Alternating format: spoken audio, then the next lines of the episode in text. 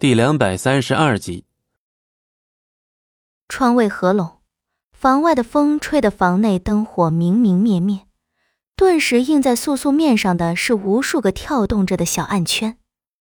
片刻的死寂后，倪烟终于开口：“你变了，不再单纯，也失去了原本属于你的那份美好。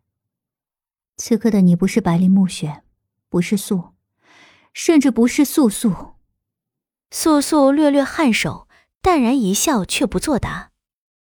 穿梭在刀光剑影、血色中的他，如何能不变？换作从前，听到此番话，素素定会在心中抑郁不平一番。可是如今，他什么都不再在乎了。变了又如何？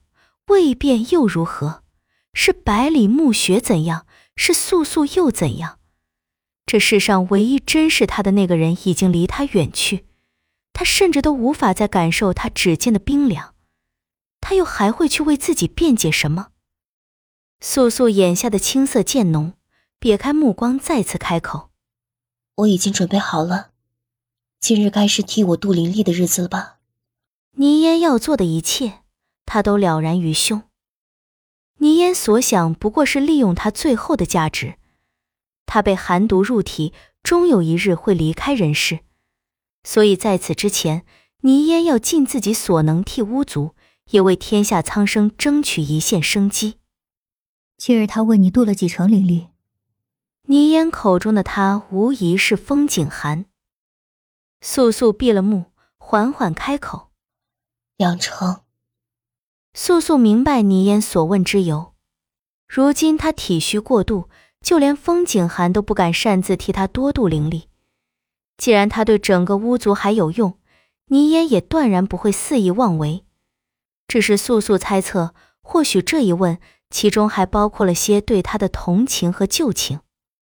若是有的选择，倪烟断然不会如此对待素素。可是眼下只此一法，每三日，倪烟便来为素素渡一次灵力；每五日。他便再来暗自压抑素素体内原有的灵力，为的就是折磨九灵墨。只要素素强大起来，那九灵墨必然会是示弱的那一方。可是若是一味让素素增强灵力，只怕会给他惹上杀身之祸。所以倪烟才会替他输过灵力后再施以压制。于九灵墨而言，这无疑是一种折磨。倪烟如此作为。九灵墨便无法随心控制灵力，而于素素而言，这更是一种煎熬。眼下她的身子还经不住这番折腾，可是他还是忍了。尽管有时夜里他会因寒毒提前发作而晕厥过去，可是却从未在风景寒面前提过一次。素素把这种痛苦当作是对自己的惩罚。他这辈子，下辈子。生生世世都不会原谅自己，而只有疼痛才能让他清楚的记住自己曾做过的残忍的一切，才能唤醒他自己的双手曾经染上过多少鲜血，才能让他记起他曾经犯下过多少杀戮的罪。他不能忘，也无法忘。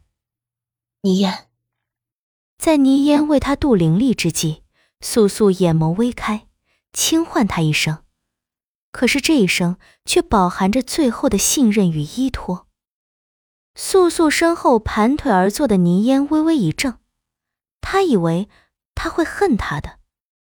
以前他对素素抱有仇视的情感，只因为素素身份的暴露，害得巫族覆灭，害得他与他的兄长九渊被困红烛十几年。后来他是同情素素的，倪烟重生后一直待在风景寒身边。他知道素素对风景寒是何种感情，也知道他曾为风景寒付出过多少，可是他却什么都没有得到。风景寒最后赋予他的不过是断崖上的那一掌。再后来，素素爱上了龙当，那个他最不该爱的人。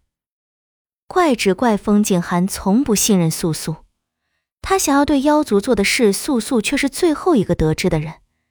那时素素已不能再与龙当分开，可是妖族的命运却又是覆灭，他自私的心只想保住龙当，风景寒要素素做的一切，倪嫣都看在眼里。本集播讲完毕，感谢您的收听，我们精彩继续。